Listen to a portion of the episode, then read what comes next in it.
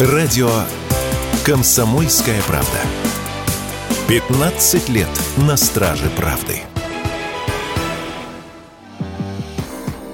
Сразу несколько банков объявили об остановке выдачи кредитов по программе «Семейная ипотека». По данным Дом РФ, это Уралсиб, Акбарс и Московский кредитный банк. Организации израсходовали лимиты на оформление кредитов по программе. МКБ приостановил выдачу еще и по IT-ипотеке. Следом к израсходованию своих лимитов подбираются другие банки. Это Банк Открытия, он исчерпал квоту по семейной ипотеке на 95%, Банк Дом РФ на 99%, Сбер на 102%. Учредитель Ассоциации ипотечных брокеров, эксперт по недвижимости Дмитрий Ракута пояснил в интервью радио «Комсомольская правда», что банки приостанавливают выдачу ипотек примерно на неделю, пока не получат новые лимиты по финансированию.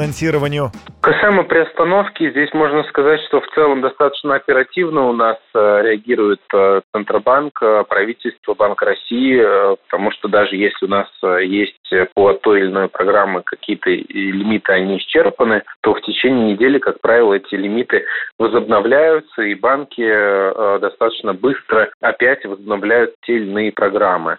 Льготные программы, они не бесконечные, и об этом Центробанк говорит в открытую в целом, и сейчас ведет политику как раз-таки ужесточения а вообще в целом ипотеки. Поэтому для себя мы делаем вывод э, такой, что да, э, рынок недвижимости сейчас таков, что по факту работает только льготная программа, ввиду того, что рыночная ипотека на вторичное жилье, она сейчас находится в стагнации, то есть мало кто э, берет ипотеку на вторичку там под 17-17%.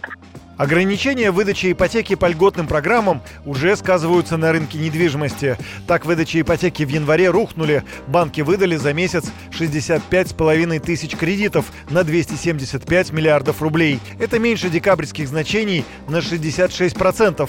Банки и застройщики боятся сокращения объема выдачи ипотечных кредитов, отметил в разговоре с радио «Комсомольская правда» член Совета гильдии риэлторов Москвы Роман Вихлянцев мы получим а, фактически 85% падения объемов льготной ипотеки к концу февраля, и это отразится на застройщиках, и что-то будет. Скорее всего, будет очень серьезный кризис а, и у застройщиков, и у банков, потому что они же держат людей на зарплате, у них там вся инфраструктура заточена под выдачу ипотеки. За 23 год они набрали большое количество людей, которые сейчас просто им нечем заняться.